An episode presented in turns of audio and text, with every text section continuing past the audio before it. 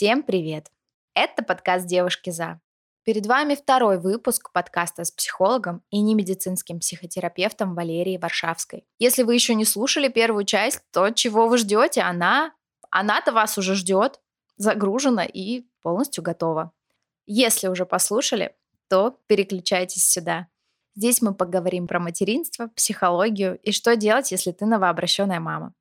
С вами Катя Рудикова, автор телеграм-канала «Катя пишет дневник». Приятного прослушивания. Зарабатывают. Замужем. Ladies and gentlemen, thank you so much for flying with us. Занимаются спортом. Заводят детей. Девушки за. Мне кажется, нам стоит перейти к следующему блоку. Это, скажем так, трепетная для меня часть. Я хочу, чтобы в каждой серии этого подкаста присутствовала часть про материнство. И в плане приглашать не только девушек, которых, у которых есть дети, но и тех девушек, которые планируют заводить детей, тех, которые не планируют, потому что мне очень интересно пообсуждать эту тему, как вообще происходит вот это вот э, внутри. И как, так как по чудесному совпадению обстоятельств вы психолог. Мне кажется, никто, как вы, не может рассказать, как это происходит внутри, учитывая, что 7 месяцев назад вы присоединились к нашему материнскому сообществу. Так вот расскажите, как вообще произошло вот это и произошло ли понимание, что вы хотите ребенка? То есть было ли оно всегда, была ли эта картинка, или оно появилось со временем, или оно так и не появилось, а ребенок появился? Хороший тоже вопрос. А, я думаю, что отталкиваться нужно, а, во-первых, от отношений. То есть э, сейчас сразу оговорюсь, что есть женщины, которым комфортно, например, родить ребенка самостоятельно, потому что они свои какие-то смыслы в этом видят, это здорово, замечательно, и в эту тему я не лезу, я э, как бы говорю вот про себя и про э, тех людей, например, которым моя точка зрения откликнется – дело все для меня было все-таки в партнере. Потому что как таковая идея э, быть мамой меня никогда не пугала. То есть я не, не, ну как бы мне не было такого, что э, типа никогда нет. То есть какого-то ярого такого отрицания ага. нет. Наверное, немножко не, не совсем правду сказала. Бывало, бывали случаи, когда меня пугала перспектива стать мамой, когда я э, не, не была, понимала, что я не готова к этому, когда я там о себе еще толком позаботиться не могу. А тут э, как бы другой совершенно человек, которому нужно будет очень много этой заботы. И мое материнство случилось тогда, когда я стала устойчивее именно вот в психологическом плане, потому что с мужем мы вместе уже пять лет, и надо сказать, что был период, когда мы пробовали э, завести ребенка, у нас не получалось. И не то чтобы мы относились к этому как-то ну, совсем серьезно, но я сейчас уже спустя время и видя разницу между состояниями, я понимаю, что причина была в том, что мне было очень страшно. То есть мне действительно было страшно, потому что я, э, у меня был такой процесс. И я ужасно боялась, например, там, конфликтов в отношениях с мужем. То есть для меня это было равносильно тому, что если мы ругаемся, значит, это конец.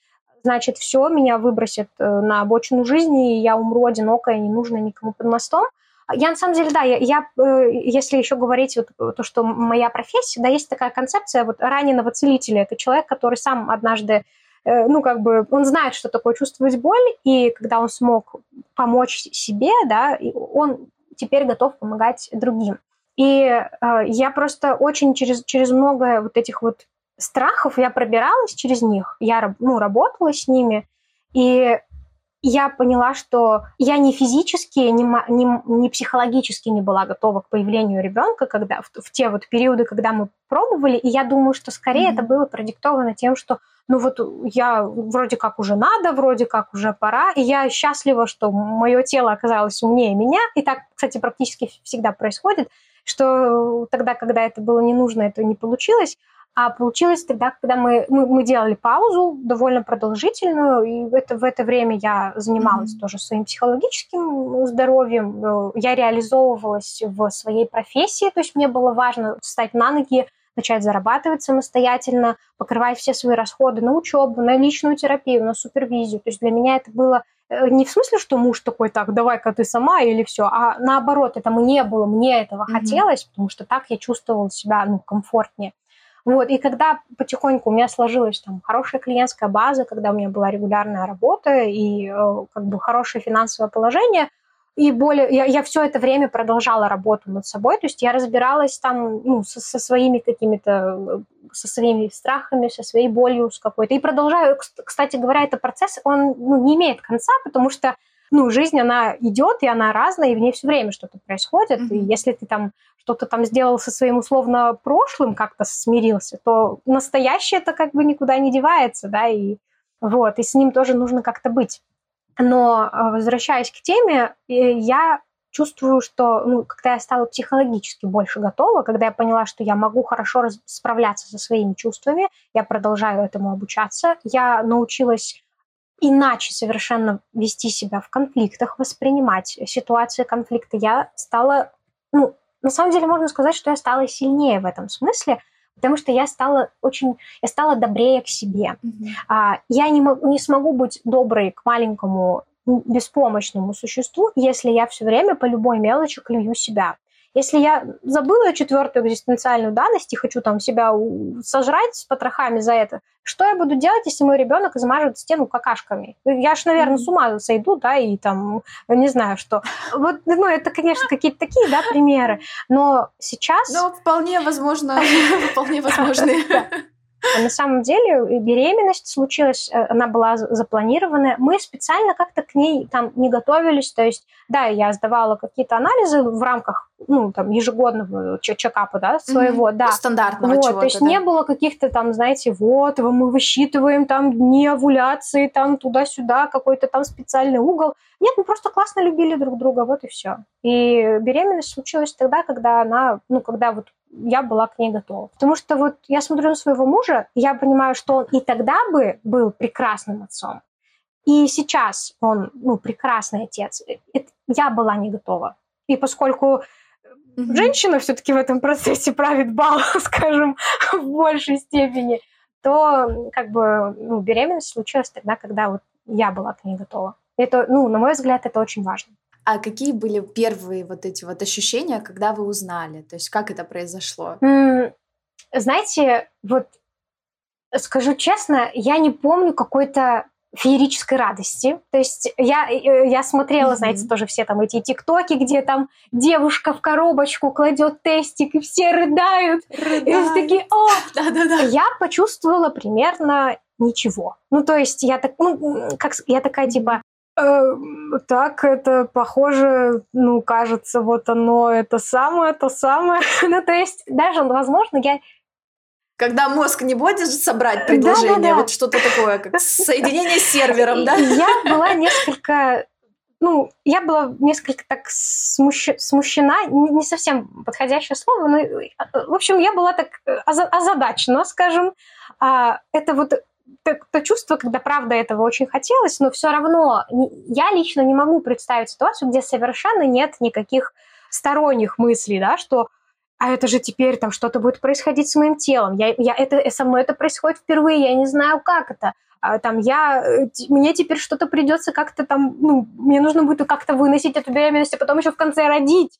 Я ничего про это не знаю, ну, в смысле, как бы как оно на самом деле, на практике будет. И много-много каких-то вот этих вот мыслишек, которые я как бы удерживала, но вот этот вот ресурс на удерживание вот этих мыслей, он как бы к сожалению, не ушел вот в этот ресурс радости, потому что как бы есть тоже mm-hmm. такое заблуждение, что радуемся мы как бы от какой-то, э, не знаю, как бы у нас нам не нужны силы, чтобы радоваться, да, а вот если там как грусть свою перерабатывать, вот это да.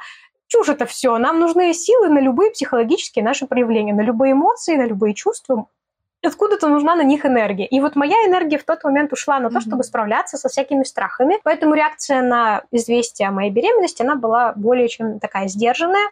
И я помню, как я пришла к своему психотерапевту, такая села и говорю, тут такое дело. Я, конечно, точно не знаю, но кажется, кажется, я беременна. И она говорит, я по вашей реакции как-то что-то не очень могу понять. Мне стоит за вас порадоваться или, или ну, то есть, как бы я такая, а я знаю, ну, то есть, э, я действительно, это очень тоже такое чувство было, ну, вот я была немножко в таких смешанных э, чувствах, Вот, но в любом случае э, меня никогда не покидало ощущение, что я правда, ну, что я вот этого хотела, что случилось тогда, когда оно должно было случиться. Но здесь тоже важно сказать, что несмотря на то, что эти, это ощущение у меня было, оно не отменяет каких-то сомнений. Я просто считаю важным это проговорить, потому что если сейчас там есть, например, наши слушательницы, которые планируют беременность или уже беременны, что они сейчас такие послушают, вот, она всегда знала, что это правильно, а я вот не уверена, и, наверное, со мной что-то не так. Не-не-не. Никаких, ну, как бы сомнений это э, не отменяет совершенно. Вот, поэтому психологическая готовность была, но все равно страхи, переживания никуда не делись. Тем не менее, да. Мне очень нравится. Это моя, честно говоря, любимая часть подкаста, когда а, уже второго, скажем так, но я в первом подкасте получила невероятную, невероятные эмоции именно от этого блока. И в этот раз мне очень нравится, когда со мной делятся вот этим вот ощущением, потому что, мне кажется, у многих, по крайней мере, женщин, у меня было то же самое. Я в первом выпуске уже рассказывала, что я тоже пришла с этим тестом и такая, что дальше? При том, что я хотела, все было запланировано, но все равно вот этот вот момент того, что оно происходит, и ты вообще не представляешь, что теперь ты знаешь, ты видела кино, ты читала книжки, ты готовилась по каким-то там видеокурсам, урокам и прочему, но это, это угу. что-то. Да. Поделитесь вот э, за эти 9 месяцев, как вообще все происходило, вся беременность, и как прошли сами роды, все ли было хорошо? Ну, можно угу. без подробностей, но в целом вот коротко, если. Да, на самом деле вот этот момент с неизвестностью – это очень такой важный фактор, и раз уж у нас красной ниточкой идет тема про психотерапию, я вот еще хочу сказать, что качественная психотерапия, она очень повышает нашу толерантность к неопределенности. То есть в ситуации, когда что-то пошло не так, мы не бежим и думаем, все, пиши пропало, а у нас есть возможность как-то вот ну, по крайней мере, для меня в психотерапии я сформировала этот навык, что если что-то идет не так, я, конечно, в моменте думаю, жаль, что нельзя сказать то, что я на самом деле думаю, но, в общем, я думаю, блин, какое-то время беру там какую-то паузу, но я продолжаю действовать, я не замираю, и, в общем, жизнь дальше идет своим чередом. Так вот, беременность – это абсолютно такая же история, потому что здесь столько факторов, которые ты не можешь никак предусмотреть. По сути, все, что все, что ты можешь, это сидеть и смотреть, как, как, как нарастает твоя, твоя масса. Масса. Да, конечно, я помню, что я много приставала к мужу с тем, что «О, потрогай, там что-то, по-моему, шевелится, ой, там, а как-то тут, срочно дай руку, иди там трогай мой живот». И я могла mm-hmm. на него так э, ворчать, потому что, ну, я понимаю, что ему и вообще, как и любому другому мужчине, никогда не понять, что значит э, иметь беременность. И каково это ощущать вот эту жизнь э, внутри своего тела. И я понимаю уже сейчас, э, когда все, все вот эти процессы э, как бы позади, я понимаю, почему в его вот я, реакции могло не быть такого вот феерического там интереса, да, просто потому что, ну, кстати, стоит сказать, что мы в мою беременность еще столкнулись с такой тяжелой э, штукой. У моего мужа депрессия, вот. И в один из периодов mm-hmm. беременности, ну, депрессия это такое тоже очень многогранное э, заболевание, и когда-то бывает лучше, когда-то бывает хуже. И вот э, был период моей беременности, когда мужу стало хуже, и нам нужно было тоже с этим как-то как быть. Вот. Но э, как бы все, все было хорошо. У нас были запланированы партнерские роды. То есть ну, никто из нас, мы это обсуждали еще задолго до того, как дочь родилась, еще даже задолго до того, даже как-то мы поженились, то ни один из нас не видит этот процесс иначе. Ну, то есть я как бы такая хожу 9 месяцев, у меня там формируется во мне жизнь, да, мне там действительно сложно, изжога меня mm-hmm. просто мучила. Просто я думала, я не знаю, как будто каленым железом меня пытали. Потом меня мучило то, что я не могу перевернуться, не, не, не как сказать, не использовав много подручных каких-то средств, в частности, свои собственные руки. Mm-hmm. Вот. Но это как бы сейчас уже, правда, такие детали. Но вот этот итог этого процесса, которого мы оба очень ждали, очень хотели, и я такая иду, такая одна, давай там сама как-нибудь это... С одной, это вот есть Потом вернешься да, с ребенком, да, да, да, да, И то есть, кстати говоря, а, удивительно, что негативно о партнерских родах высказывались не мужчины, женщины. То есть все, вот все какие-то штуки про типа того, что ой, а как вы потом сексом будете заниматься? Ой, а как там потом это? Это все говорили женщины. То есть ни один мужчина не сказал, блин, а что там, да нафига тебе там, это, что, ну, я просто на самом деле, я думаю, что такие мужчины есть, но это тоже результат некоторого восприятия вот именно с женской mm-hmm. точки зрения. Если бы мы как бы поколениями говорили о том, что это такое важное событие, на котором как никогда женщина нуждается в поддержке и даже хотя бы просто вот в этом ощущении присутствия, того, что там, если какой-нибудь, э, не знаю, там какая-нибудь медсестра начнет гнать, у тебя рядом есть человек, который скажет, дамочка, о моей женщине, пожалуйста, либо с заботой, либо выйдите из кабинета. Ну вот, вот это вот такое, это, mm-hmm. это реально вот, мне кажется, ситуация, в которой да, вот это мурашки. вот... Да, что вот эта функция такого, скажем, оберегающего партнера, защищающего партнера, где как и вот в процессе родов эту функцию ну, нужно действительно реализовать. И как бы, когда я слышу, что, ой, нет, нет, у вас там потом проблемы там будут, что-то еще. Он же тебя в таком состоянии увидит, это же ужас, ужас. Ну, конечно, то есть, да, э, ну, извините, беременность это не... Я даже не знаю, что, как, с чем это сравнить, что это, это не... не это то, не... чтобы я сама захотела сильно-сильно и, бер... и забеременела, правда? Ну, как бы, да, и любая беременность, так или иначе, она должна закончиться каким-то разрешением, да, mm-hmm. и вот э, касательно того, как это было у меня, я, несмотря на то, что мы тоже готовились, да, я сама там врач, я э, знаю, как бы, как происходит этот процесс, я при нем присутствовала, и э, как бы и все вот эти всевозможные манипуляции э, проделывала в, в качестве там практики. Но это все равно совершенно не то же самое, как когда это происходит с тобой. И у меня было как?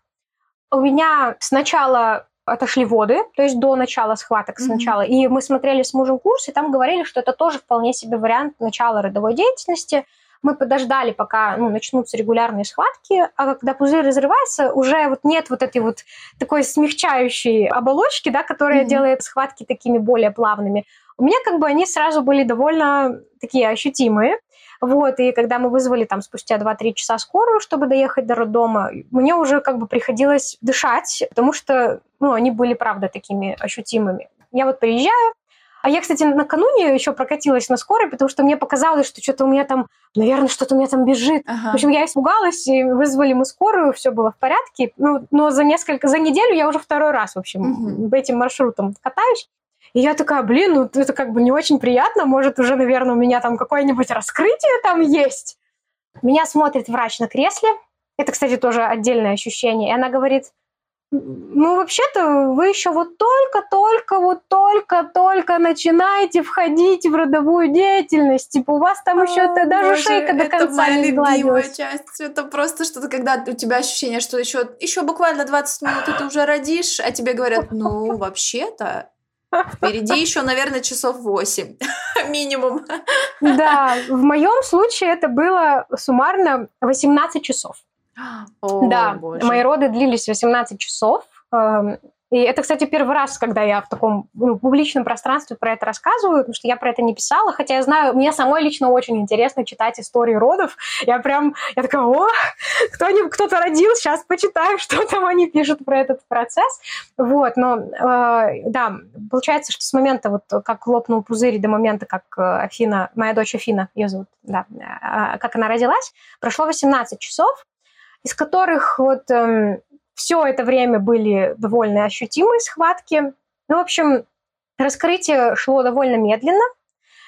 Менее больно от этого, к сожалению, не становилось, но я думаю, что я хорошо справлялась, мне очень помогал муж, мы там что-то хихикали, болтали, я дышала, прыгала на этом чертовом фитболе, потом видеть я его не могла, мне говорят, сиди там, восьмерки рисуй, в общем, что-то в этом роде. Короче, потом в какой-то момент, это уже был, э, мы приехали в 9 утра, где-то ближе к 8 вечера мне предложили поставить анестезию, чтобы я отдохнула. Я такая, пожалуй, да. Пожалуй, все-таки это неплохая идея. Мне поставили эпидуральную анестезию, я где-то часок, ну, 50, там, 60 минут я mm-hmm. пролежала в неудобной позе на, на столе, потому что у меня капельница же была, и это, но, но мне было хорошо, потому что мне было не больно. И потом врач надеялась, что э, это поможет э, как бы ускорить э, интенсивность раскрытия. Но нет, это не помогло. И произошло то, что, ну, чего я не хотела и опасалась, мне стали, ну, поставили окситоцин. То есть стали стимулировать сократительную деятельность. А я как бы читала и, в принципе, знаю, что на окситоцине схватки усиливаются. И они действительно усиливаются. Mm-hmm. И, в общем, это постепенно, но они нарастали и становились все болезненней и болезненней. И знаешь, все, мне что-то на «ты» все время хочется перейти, Катя. Я прошу прощения. Мы можем перейти на «ты». В целом, мы уже полтора часа вместе. Но если нашим слушателям это по, по, по ушам резать не будет, то да, мне было бы комфортно, если, Катя, тебе комфортно. Да. Итак, следующая часть нашего подкаста будет на «ты». Так что всем слушателям, которым сильно некомфортно слышать, как люди общаются на «ты», просим отключиться. Да-да-да. Или сходить к психологу и узнать, про что Почему? это может быть. Да, точно. Слишком интенсивное сближение. Так вот, в итоге мы дошли до, таки до полного раскрытия, но девочка моя оказалась больше, чем моя, скажем так, пропускная способность. И она, ну, не могла, вот у меня случился клинический узкий таз, она не смогла mm-hmm. бы, просто головка mm-hmm. бы не смогла mm-hmm. вставиться, и мне пришлось сделать экстренное кесарево сечение. Ничего вот. себе, вообще Поэтому, все, да, что можно было, да? Все, что могло пойти не так, ну вот так или иначе пошло не так. И в конце, конечно, спустя вот 18 часов э, схваток, последние три часа из которых были, ну, практически не, ну, было очень больно, очень правда. Я не хочу никого напугать, но mm это, это, воз, это все, все возможно выдержать, но когда, э, когда уже после ты говоришь об этом. А в процессе вот я когда мне сказали, что, ну, как бы раскрытие это полное, но вот меня спрашивали, тебя, может быть, начинает уже потуживать, может быть, нет, я говорю, вообще нет, я, ну, я ничего такого не чувствую, у меня просто внахлёст одна за другой идут схватки, жутко болезненные, продолжительные, практически без перерыва, и когда мне сказали, что, ну, делать нечего, было уже там, около часу ночи, ну, то есть где-то наверное, до 12 мне сказали, ну давай еще вот часочек посиди на фитболе, еще посиди. Мне все, все это время мне увеличивали, увеличивали дозу окситоцина. И я, в общем, как, каким-то образом я продержалась этот час. Муж все это время был рядом со мной, но он тоже он ведь тоже устал, ему, в общем, медсестра mm-hmm. спросила, ты хочешь, может, давай мы тебе кофейку нальем, в общем, они там еще праздновали чей-то день рождения, кусочек тортика ему перепал, вот, то есть я там сижу на фитболе в таком состоянии, но мне, мне ничего, мне нужно было просто, чтобы mm-hmm. меня никто не трогал, и чтобы он был рядом, если я вдруг там, мало ли это, а, вот, поэтому как бы я даже порадовалась какой-то частью, что вот сейчас муж у меня передохнет немножко. Ну все, в итоге меня э, сказали, что забирают на операцию, мне, ну, в какой-то момент я почувствовала, что мне стало от этого горько, потому что все равно, знаешь, сидела какая-то мысль, что я должна вроде как сделать это сама. Uh-huh, uh-huh. И сразу хочу тоже всем сказать, вообще не обязательно. Вот вообще. Самое важное, что вы выносили беременность, что у вас родился, неважно каким способом, здоровый, прекрасный маленький человек. Главное, что в конце и мама, и да. малыш здоровы, счастливы, да. и все хорошо. То, что ребенок рождается посредством кесарево сечения, не делает меня меньше мамой не делает меня меньше женщиной. После 18 часов схваток нифига себе меньше мамой. Да, да, то есть абсолютно это всего лишь один из доступных вариантов. Более того, варианты благодаря которым сейчас вообще я с тобой разговариваю. Потому что если бы лет сто назад такая ситуация в родах, погибла бы я и погиб бы мой ребенок. Потому что, ну, да. что, что иначе было бы делать? И это на самом деле э, в, в этом случае хочется отдать дань уважения развивающейся нашей медицине, что все было быстро, комфортно. Я даже успела повеселить бригаду врачей, я лежу такая уже, мне поставили эпидуралку, мне наконец-то отпустила боль. Я, я прекрасно представляю, что они делают, потому что я, я такая лежу, говорю, да, так забавно, я столько раз видела, как делают кесарево сечение, никогда не думала, что его будут делать мне. Они такие, а где же это вы, Валерия Евгеньевна, видели? Я говорю, а вы знаете, у меня первая высшая медицинская. Они такие, а, так вы коллега, и что мы там хо-хо, ха-ха, немножечко. Ну, они, наверное, хихикали над моим таким немножечко эйфоричным интересным состоянием. И когда в 0,55, э, даже, наверное, 0,53, когда уже ну, к ребенку-то подобрались, я услышала от э, врача, это же была же и врач, которая вела мои роды, она же меня оперировала, она говорит, ну какая сочная девчонка, и мне так стало приятно, мне стало так радостно.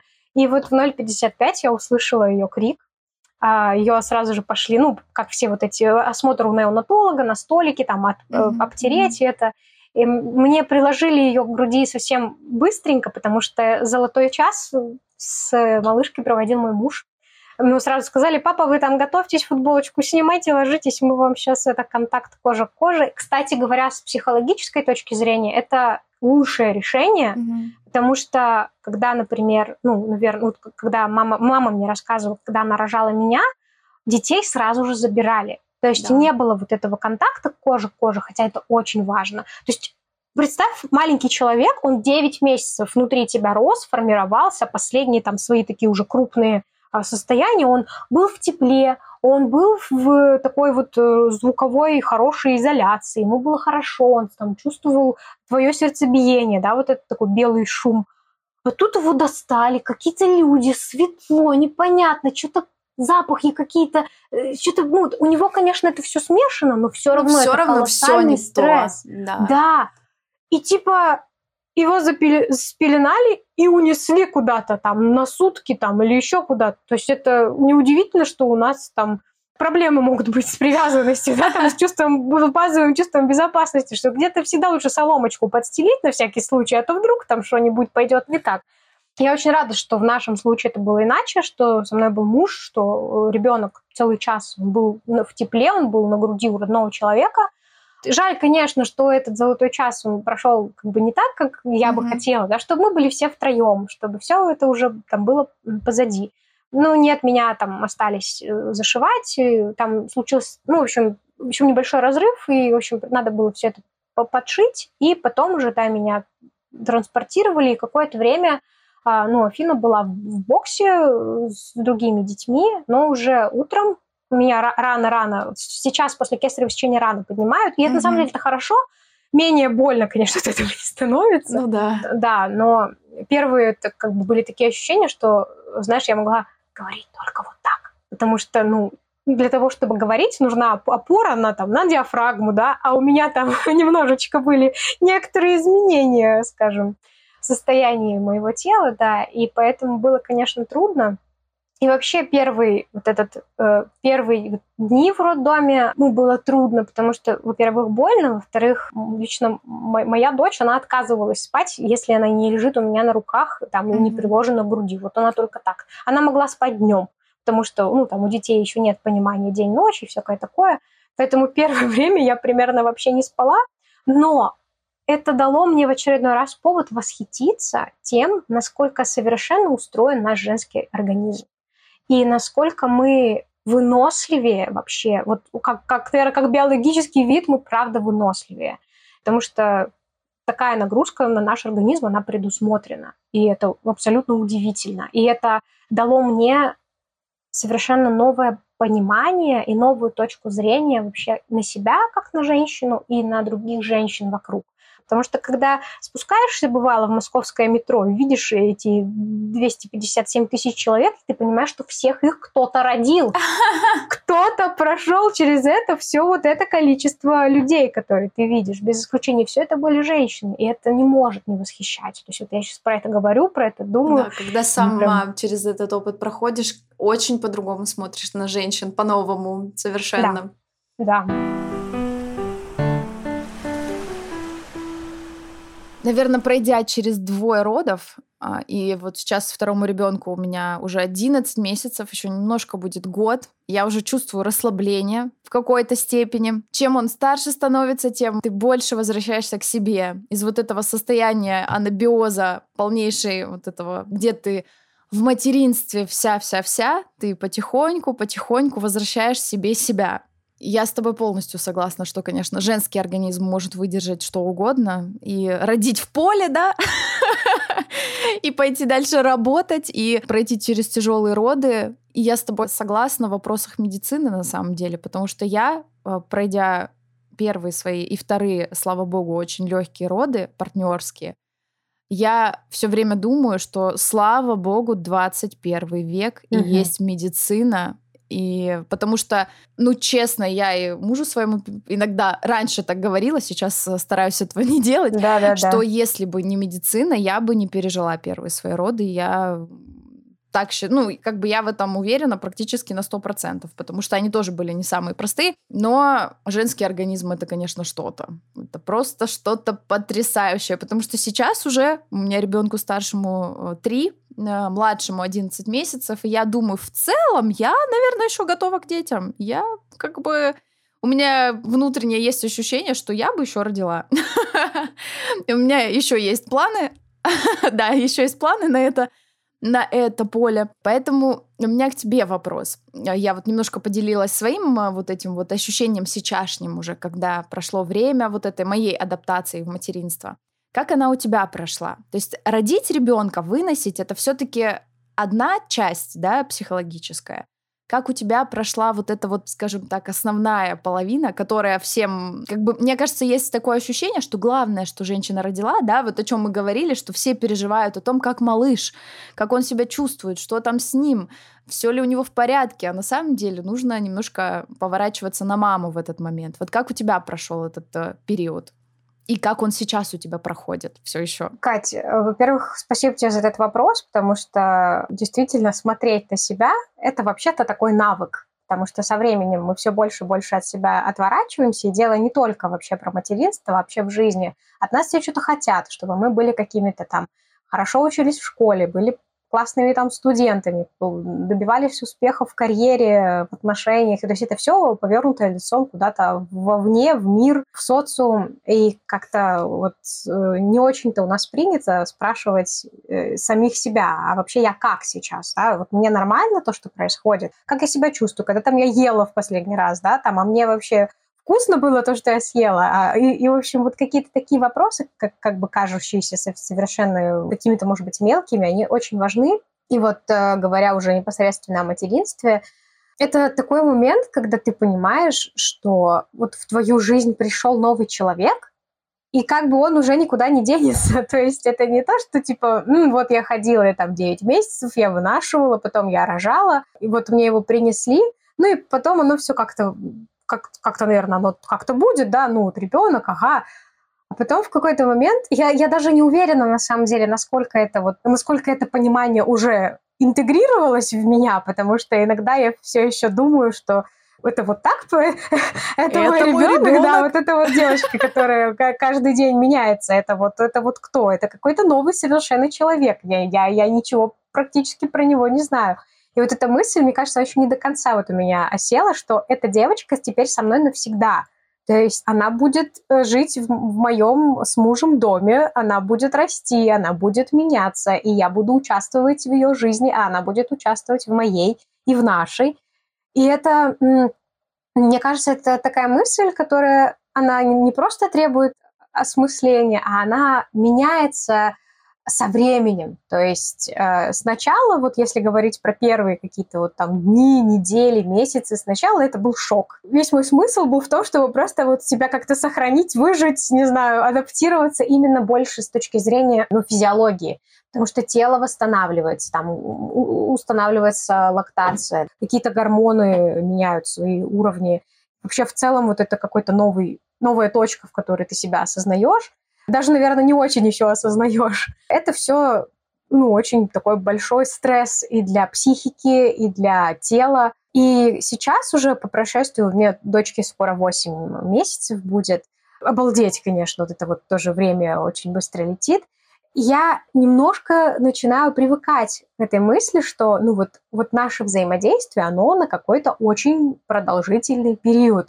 И ты знаешь, не могу сказать еще пока, что, ну, что я до конца вот при, приняла эту мысль. Не в смысле, что мне, мне от этого как-то плохо, а, или там, что я этого не хочу. Нет, не то.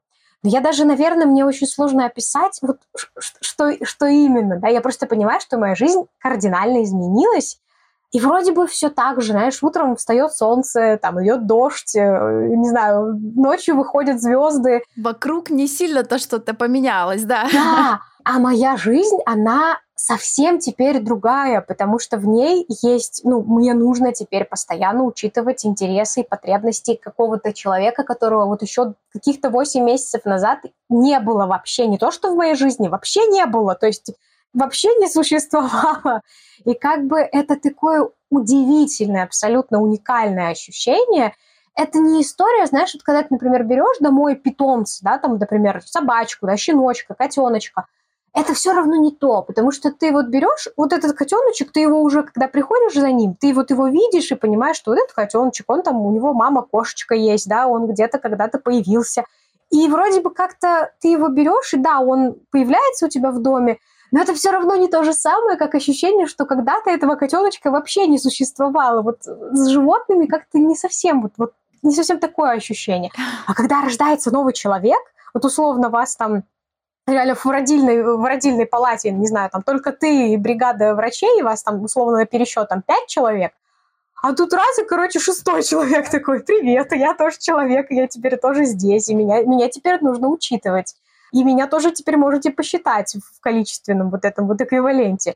И это просто вот мысль, которая меня ну, поражает. Я пока не могу, знаешь, вместить в себя весь вот этот объем того, что вроде бы так просто родился новый человек, и одновременно так так непостижимо. Родился новый человек, типа. А, ну, вот, вот какое-то такое, Катя, у меня чувство в этом смысле. Мне очень нравится об этом говорить с мамами, потому что мне очень нравится разделять вот это ощущение какого-то все еще движения внутреннего, знаешь, мы очень много, мне кажется, сегодня говорим, по крайней мере, я о каких-то стереотипах, которые были у меня, есть. И как будто такое есть ощущение, что вот ты родила, ты уже мама. Или вот ты вот только забеременела, все, ты уже мама, ты уже вот должна быть мамочкой внутренней и все прочее, что вот должен родиться человек и все, и ты вся вот мать, мать и все тут же в эту секунду. Вот ты забеременела, узнала или в эту секунду. Но как будто ты должна вот быть обязательно мамой, прям вот сразу.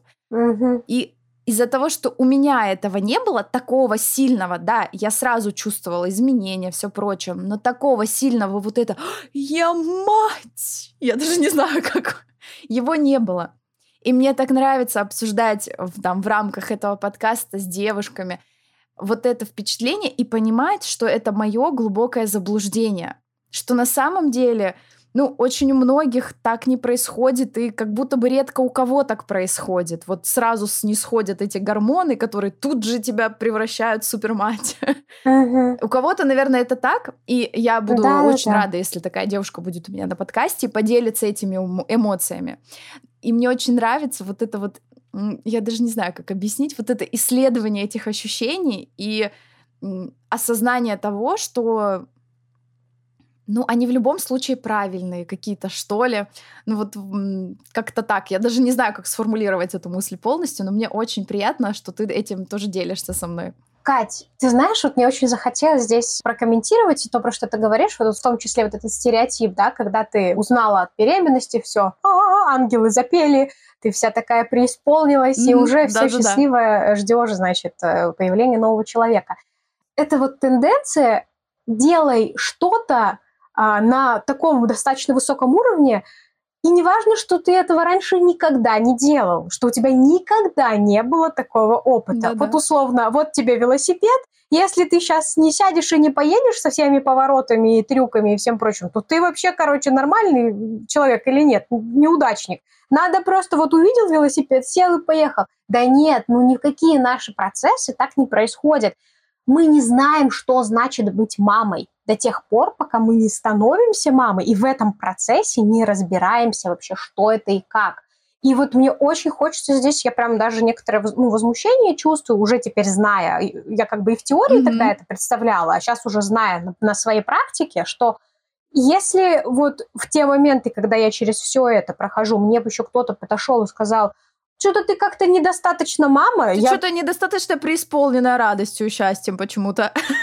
Да, ну, как бы, я бы предложила ему прогуляться далеко и надолго этому человеку, потому что как я могу ощущать себя условно, как сказать, как я могу понимать, что я мама, если я никогда до этого не была мамой? Как? Откуда я должна взять это ощущение вот в этого, с этого первого дня? Ну вот откуда?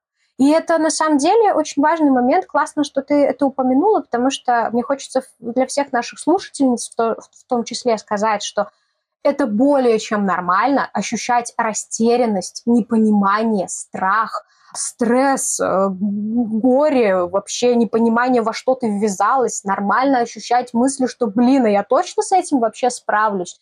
Э, это более чем нормально, потому что вы делаете это впервые. Ну, ну, типа реально. Это, и это не впервые, не знаю, торт э, Наполеон испечь, хотя это тоже вообще-то требует... Это тоже волнительно, если что. Это вообще-то, вообще-то да. Это как бы тут, э, ну, ты, ну, не получилось, у тебя там что-то перегорел, э, коржик там подгорел, и бог с ним, ладно. А здесь речь идет о взаимодействии и влиянии на судьбу в каком-то смысле целого нового человека. И капец, это, это просто, ну, это невозможно понять и предсказать и предугадать хоть что-нибудь. И на самом деле, вот э, поскольку у нас с тобой сегодня ну, беседы в том числе про психотерапию, да, про то, чем э, вообще психотерапия полезна, и в том числе в подготовке к материнству, я очень рада, что я пошла сама в терапию за несколько лет до того, как случилась моя беременность, потому что, по сути, беременность – это максимально неопределенный процесс. То есть ты не можешь знать, как все пойдет.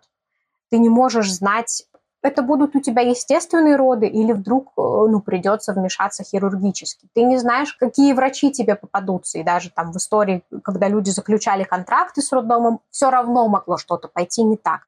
Ты не знаешь, более того, ты не знаешь, какой человек родится это, по сути, штука, в которой ты ничего не контролируешь. Ты можешь контролировать только то, что делаешь ты.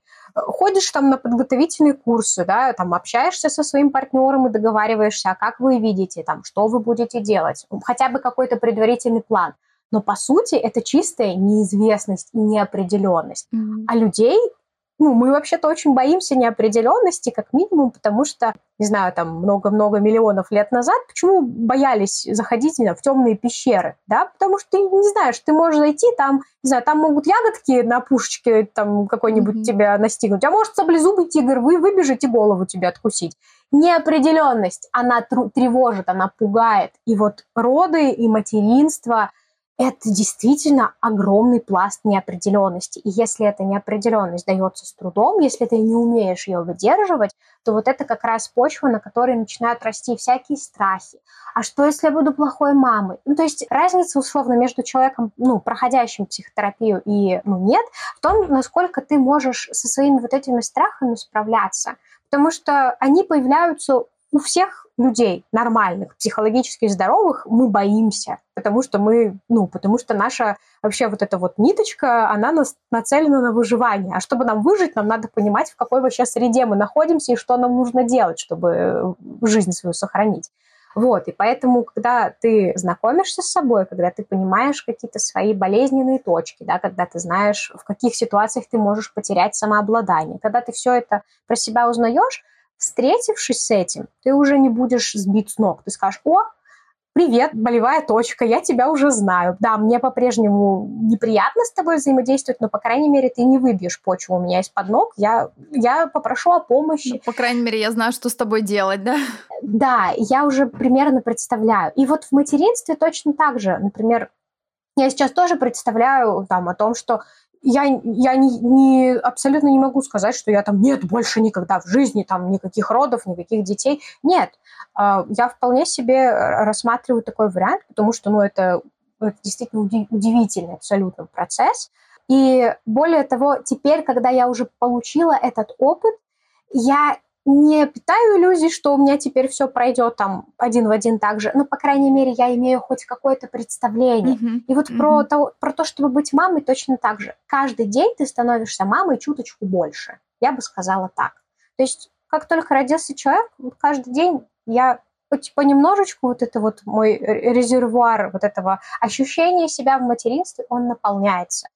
Поэтому повторюсь, что вот история с тем, что ах, все, мама, это вот эти коробочки с тестами, там какие-то вот эти красивые истории, это все чудесно, и я, наверное, даже искренне завидую людям, у которых вот сразу вот это приходит, вот, оно вот так да, работает, да. что ты бежишь, окрыленная, счастливая, там плачешь, это, конечно, ну, для меня вот, ну, у меня было не так, да, и там у тебя, ты говоришь, было не так, что это потерянность, это мысль, господи, а что вообще вокруг происходит, да, мы это очень хотели, ну как оно все ну, короче, вот так вот. Да, у меня мама всегда говорит потрясающую фразу, мне она жутко нравится.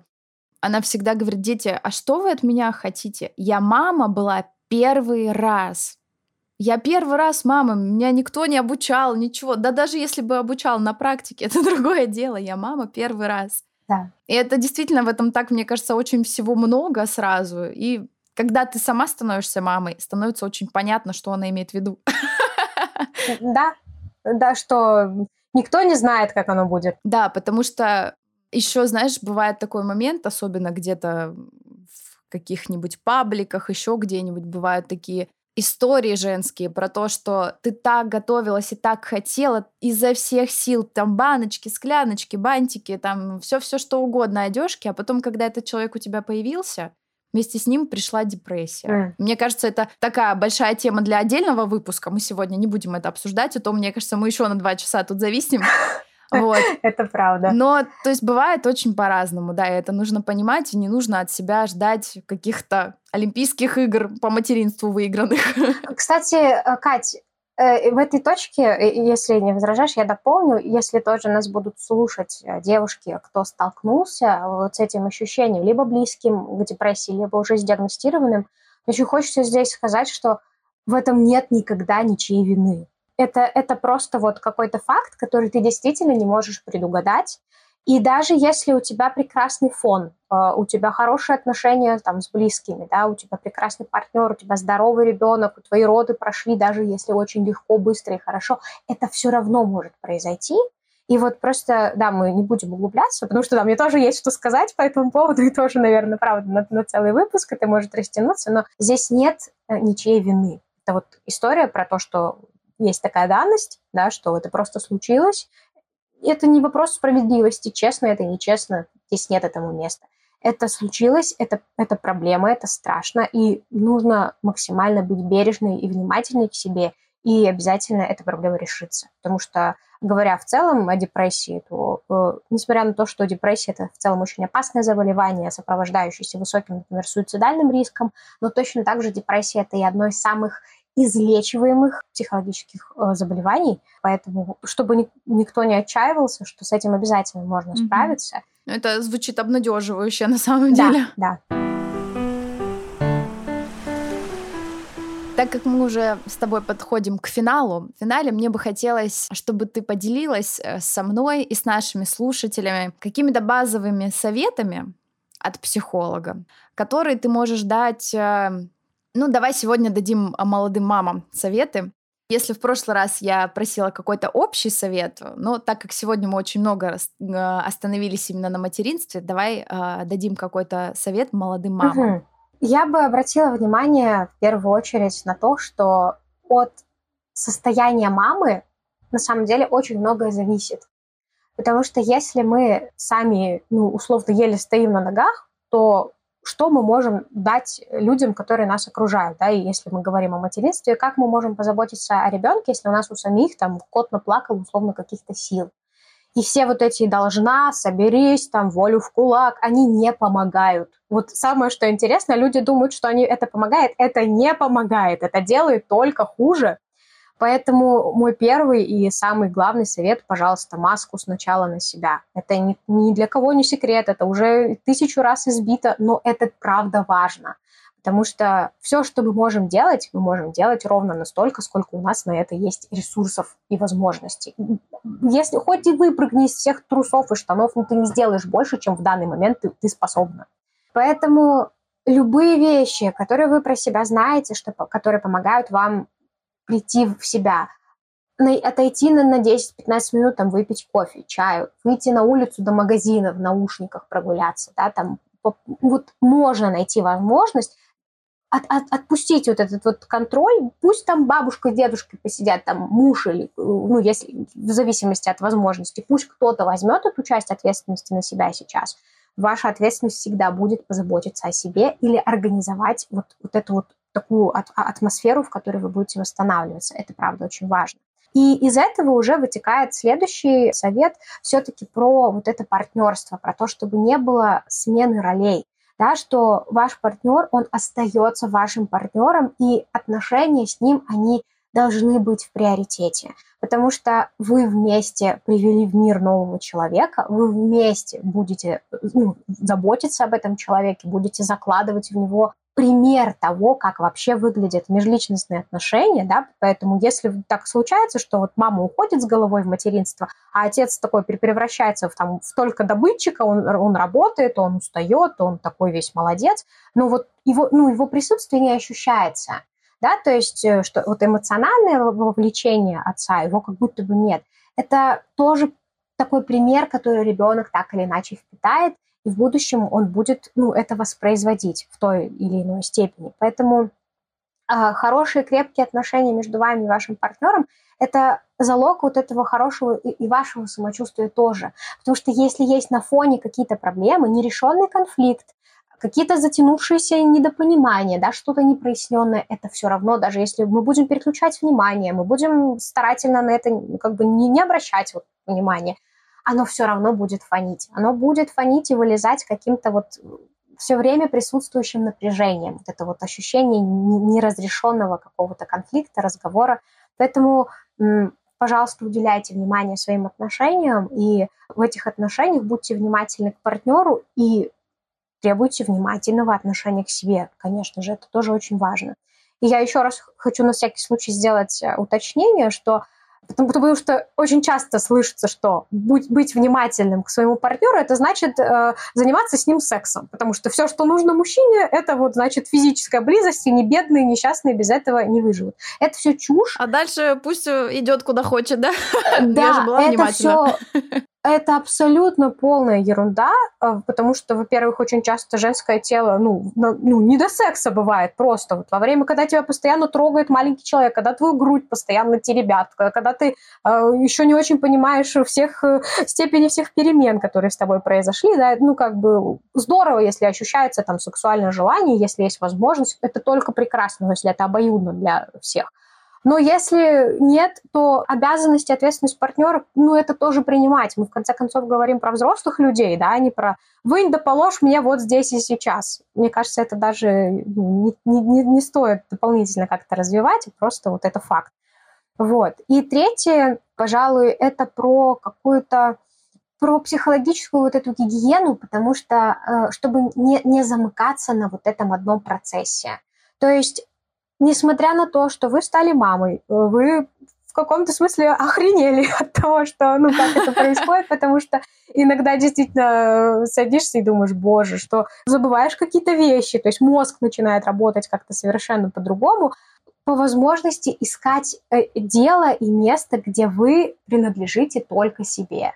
И это не обязательно там на неделю куда-то уезжать, да, там и какие-то ставить перед собой невозможные там задачи, просто вот находить какую-то точку, где вы не мама, а где вы просто человек, где вы просто Катя, где вы просто Лера, где вы просто, там, кто нас еще послушает, да, ну, вам нравится, не знаю, там, вышивать крестиком, сядьте, там, позвольте себе как-нибудь это что-то поделать. Вам нравится сидеть просто и, не знаю, просто потупить в потолок, разрешите себе, там, нравится ухаживать за собой, возвращать вот эту вот историю про, там, сделать красиво.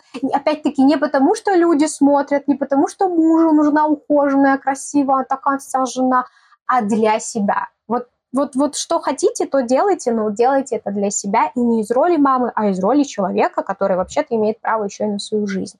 И может быть, это кажется, ну, как бы, знаешь, в какие-то критические моменты тоже хочется закатить глаза и сказать, ага, легко сказать, типа, у меня вообще там, я уже вообще не понимаю, что происходит. Я прекрасно понимаю. И вот такое состояние, оно наступает именно тогда, когда мы ну, не, не даем внимания себе. То есть когда вот мы вот сосредоточены на том, чтобы вот ребенка а, обслужить, чтобы все вот, чтобы не, не дай бог еще травму никаких не нанести, проще. Вот, вот по-хорошему проще.